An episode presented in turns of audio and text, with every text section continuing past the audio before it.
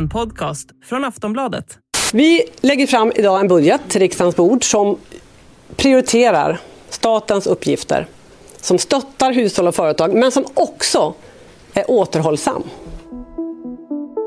Ja, i tisdags presenterade purfärska finansministern Elisabeth Svantesson regeringens budget för 2023.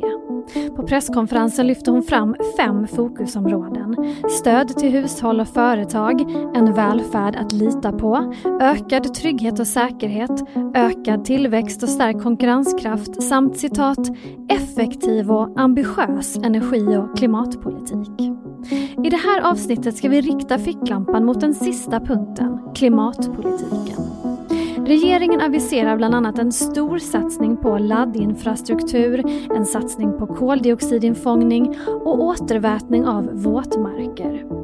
Men den totala budgeten för miljöområdet innehåller 4 miljarder mindre än förra året enligt TT. Naturvårdsverket får minskat anslag, klimatbonusen för mer miljöanpassade fordon försvinner, kompetenslyft för klimatomställning halveras och det blir sänkt skatt på drivmedel, för att nämna några exempel. Regeringens klimatpolitik får nu stark kritik från många håll. Miljöpartiets språkrör Per Bolund säger att det handlar om en miljöslakt. Vad innebär regeringens besked för klimatet? Vem är vinnarna och vem är egentligen förlorarna? Det ska vi prata om i Aftonbladet Daily. Jag heter Olivia Svensson. Gäst i det här avsnittet är Lena Melin, inrikespolitisk kommentator på Aftonbladet, som kallar budgeten för en klimatchock. Så hon får förstås börja med att berätta vad hon menar med det. Jag menar inte att jag blev positivt chockad, utan jag blev chockad över att det var så otroligt eh, mycket pengar till bilägare eller förare av bilar som går på fossila bränslen. Ja, vilka områden är det alltså som, eh, där vi ser största skillnaden mot föregående budget? Den absolut största satsningen som görs i den här budgeten, det är den planerade sänkningen av eh, skatten på bensin och diesel som dock kommer att sluta med i plånboken bara 14 öre för bensin och eh, 41 öre för diesel. Och det betyder att om man tankar 50 liter bensin så tjänar man sig 7 kronor. Det är inte så jättemycket. Varför har det varit en viktig fråga då för regeringen? Det är ju för att många bilägare var jättearga på, på att det blev så dyrt att köra bil. Och det kan man ju förstå, men samtidigt så eh, att satsa 7 miljarder på att någon ska få 14 öre billigare bensin per liter är kanske, eh, att det kanske är helt enkelt är konstigt använda pengar. Och eh, ytterligare chockposter eh, då i budgeten, vad, har, vad reagerar du mer på? Det är eh, näst, nästa steg av, av eh, sänkningen av, av eh, bränsle, bilbränslen i pump, eller vid pump. Det kommer ju 2024 när Sverige kommer att sänka den här så kallade reduktionsplikten till EUs miniminivå. Och det, reduktionsplikten handlar om inblandning av biobränslen i de här fossila bränslena. Avsikten är ju att göra dem lite grönare. De blir ju också dyrare eftersom biobränsle är dyrare och nu har eh, Sverige fått ett, en möjlighet till undantag från, från den här hög, högre inblandningen under ett par år. Elisabeth Svantesson tog ju upp en storsatsning på laddinfrastruktur. Vad skulle man kunna lägga i skålen där det ändå finns några åtgärder för klimatet? Ja, men det, det, är ju en verkligt bra åtgärd för att det betyder ju att den som har en elbil eller vill köpa en elbil och inte kanske beror, bor i de här storstadsområdena också törs göra det utan att vara rädd för att mm, stanna mitt i skogen det här, såna här laddhybrider som, där man ju undviker den risken har inte blivit lika poppis som, och har inte heller fått lika stora subventioner från staten som, som elbilarna. Men sen behåller man också satsningen på solceller eh, och det är också positivt därför att då kan ju eh, framförallt småhusägare och ja, andra fastighetsägare också tillverka sin egen el i hög utsträckning, i alla fall i så hög utsträckning som solen skiner. Och eh, det finns också eh, en satsning på e-, energieffektivisering av småhus, framförallt riktat mot de som är, eh, är eh, uppvärmda av direktverkande el eller av gas. Och gas är inte så, är inte så vanligt utanför storstäderna, framförallt inte utanför Stockholm. Men det har ju blivit väldigt dyrt. Mm. Totalt sett så är ju ändå, om jag förstår saken rätt, din ståndpunkt att det här är en budget som ändå inte fokuserar på klimatet eller som så att säga hjälper oss att nå de målen som vi vill komma åt? Nej, och då är det ju så att eh, Sverige har ju sådana här miljömål inom FNs eh, Agenda 2000-program och enligt det så ska vi minska utsläppen av växthusgaser med 70 procent fram till 2030 jämfört med 2010 och det har inte gått så här super jättebra och det här gör ju det säm ännu sämre därför att det är en sån, det är en, eh, även om regeringen regeringen påstår sig vilja stå för elektrifiering så är det när det gäller transporter, framförallt av, för hushållen, är det en övergång, en, en subventionering av, eh, av eh, de bilar som går på fossila bränslen. Aftonbladet Daily är strax tillbaka.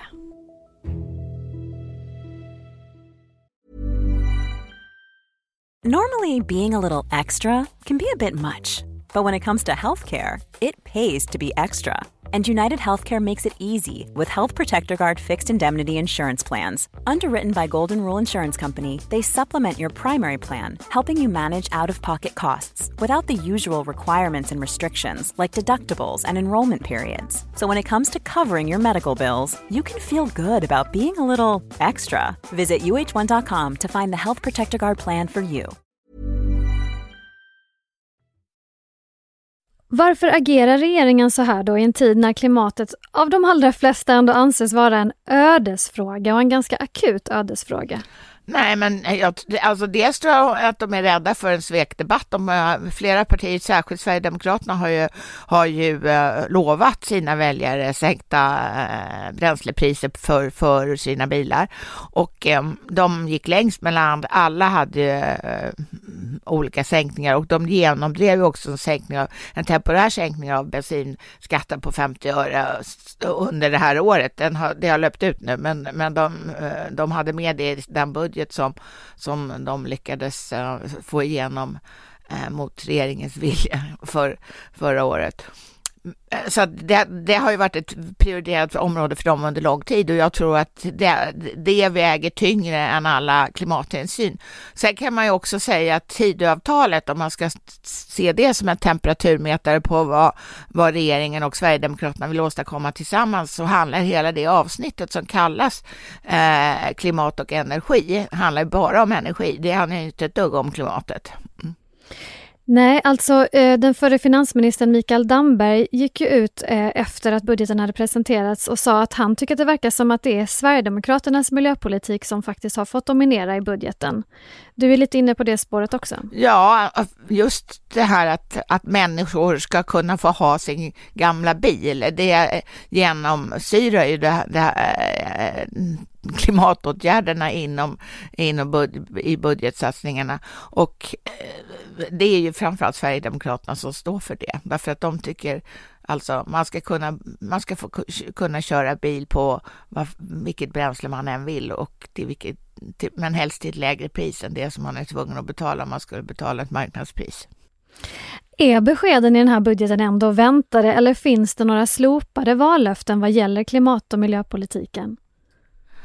Alltså, om man ser till Liberalerna så, så har ju de kanske stått för en ambitiösare klimatpolitik än den som avspeglas i den här budgeten. Och när eh, den nya eh, klimat och miljöministern Romina Pourmokhtari eh, intervjuades i, i eh, Sveriges Radio igår så hade hon ju påtagliga svårigheter att svara på frågor som varför det var en, var en, så att säga, mindre, mindre ambitiöst än man kunde förvänta sig med henne vid klimatrodret året. Men ehm, det är inte några jättesvek kan jag inte säga. Vad är det då som har fått ta klimatets plats om man tänker att man har strukit några miljarder sedan förra budgeten? Alltså vilka är de stora satsningsområdena som man ser? Alltså den allra största pe pengar eh, satsningen är ju den här sänkningen av bensin och dieselskatten.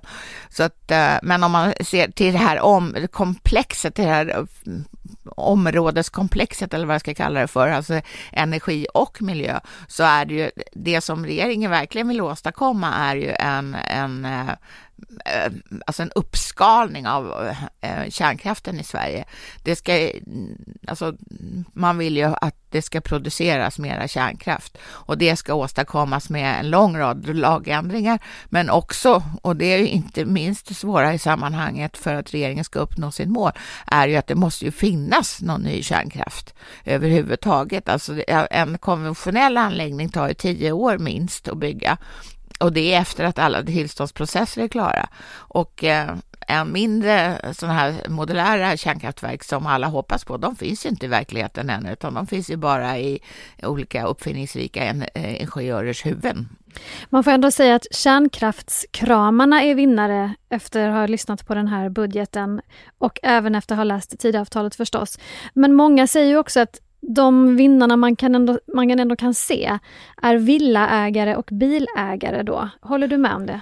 Ja, alltså villaägarna får, får ju, eh, särskilt om de är direktverkande el och, eh, och eh, gasuppvärmda hus, de får ju möjlighet när det här energieffektiviseringsstödet kommer till att söka det. Så där, då, på det sättet kan ju vara vinnare. Sen kan man ju också se, även om det eh, inte kommer att kompensera förmodligen deras ökade kostnader, men när, man, när det här elpriskompensationen, den kommer ju bli betydligt större för de som har en villa eller bor i ett småhus än de som bor i en lägenhet. Det gäller ju inte heller alla, utan det är ju bara i södra delen av Sverige. Mm. Just det, det ska vi också säga. Mm.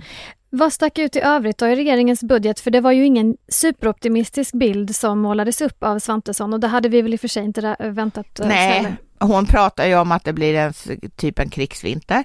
Eh, eller hon pratar om bistra tider. Hon säger eh, att ja, överhuvudtaget det kommer att bli svårt och därför så vill de inte spä på inflationen. Alltså det är därför det faktiskt ändå är en ganska stram budget. För förutom den här elpriskompensationen så får ju hushållen ganska lite pengar som då om det inte ska omsättas i, i, i energieffektivisering och sånt, men inte för att sätta sprätt på i största allmänhet. Och det, det är inga skattesänkningar till exempel av inkomstskatten förutom för eh, pensionärer eller personer över 65 som yrkesarbetar. De ska få eh, en mindre skattesänkning för att eh, det börjar bli brist på arbetskraft här i landet. En sak som ju kanske är lite ovanligt är ju att det här, det finns ju en majoritet i riksdagen för att få igenom den här budgeten. Så de saker som presenteras av Elisabeth Svantesson kommer alltså att bli verklighet. Ja, och det vi, har vi nästan vant oss av vid eh, efter de här, eh, den senaste mandatperioden när, och även den förra när eh, den S-ledda regeringen hade svårt att få igenom sina budgetar och vi tog alla andra mystiska åtgärder som till exempel decemberöverenskommelsen för att rädda det som räddas kunde. Men här är ju fyra partier överens från start redan innan de lägger fram den i riksdagen och så därför får man förmoda att det här kommer att genomföras om de inte plötsligt kommer på en genial idé tillsammans under resans gång eller få någon input som de tycker är fullkomligt fantastiskt och därför ändra någonting. Men det kommer vara på frivillig basis, inte för att oppositionen röstar bort det. En input av Lena Melin kanske? Ja, eh, man vet ju aldrig. Tack så hemskt mycket Lena Melin, inrikespolitisk kommentator på Aftonbladet. Jag heter Olivia Svensson och du har lyssnat på ett avsnitt av Aftonbladet Daily som är Sveriges största nyhetspodd. Vi hörs igen snart. Hej då!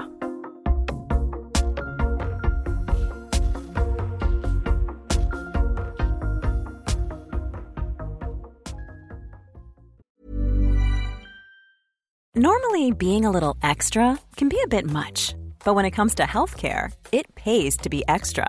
And United Healthcare makes it easy with Health Protector Guard fixed indemnity insurance plans. Underwritten by Golden Rule Insurance Company, they supplement your primary plan, helping you manage out of pocket costs without the usual requirements and restrictions like deductibles and enrollment periods. So when it comes to covering your medical bills, you can feel good about being a little extra. Visit uh1.com to find the Health Protector Guard plan for you. Du har lyssnat på en podcast från Aftonbladet. Ansvarig utgivare är Lena K Samuelsson.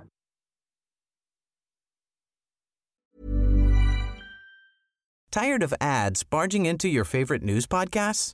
Good news. Ad-free listening is available on Amazon Music. For all the music plus top podcasts included with your Prime membership. Stay up to date on everything newsworthy by downloading the Amazon Music app for free or go to amazon.com slash news ad free. That's amazon.com slash news ad free to catch up on the latest episodes without the ads.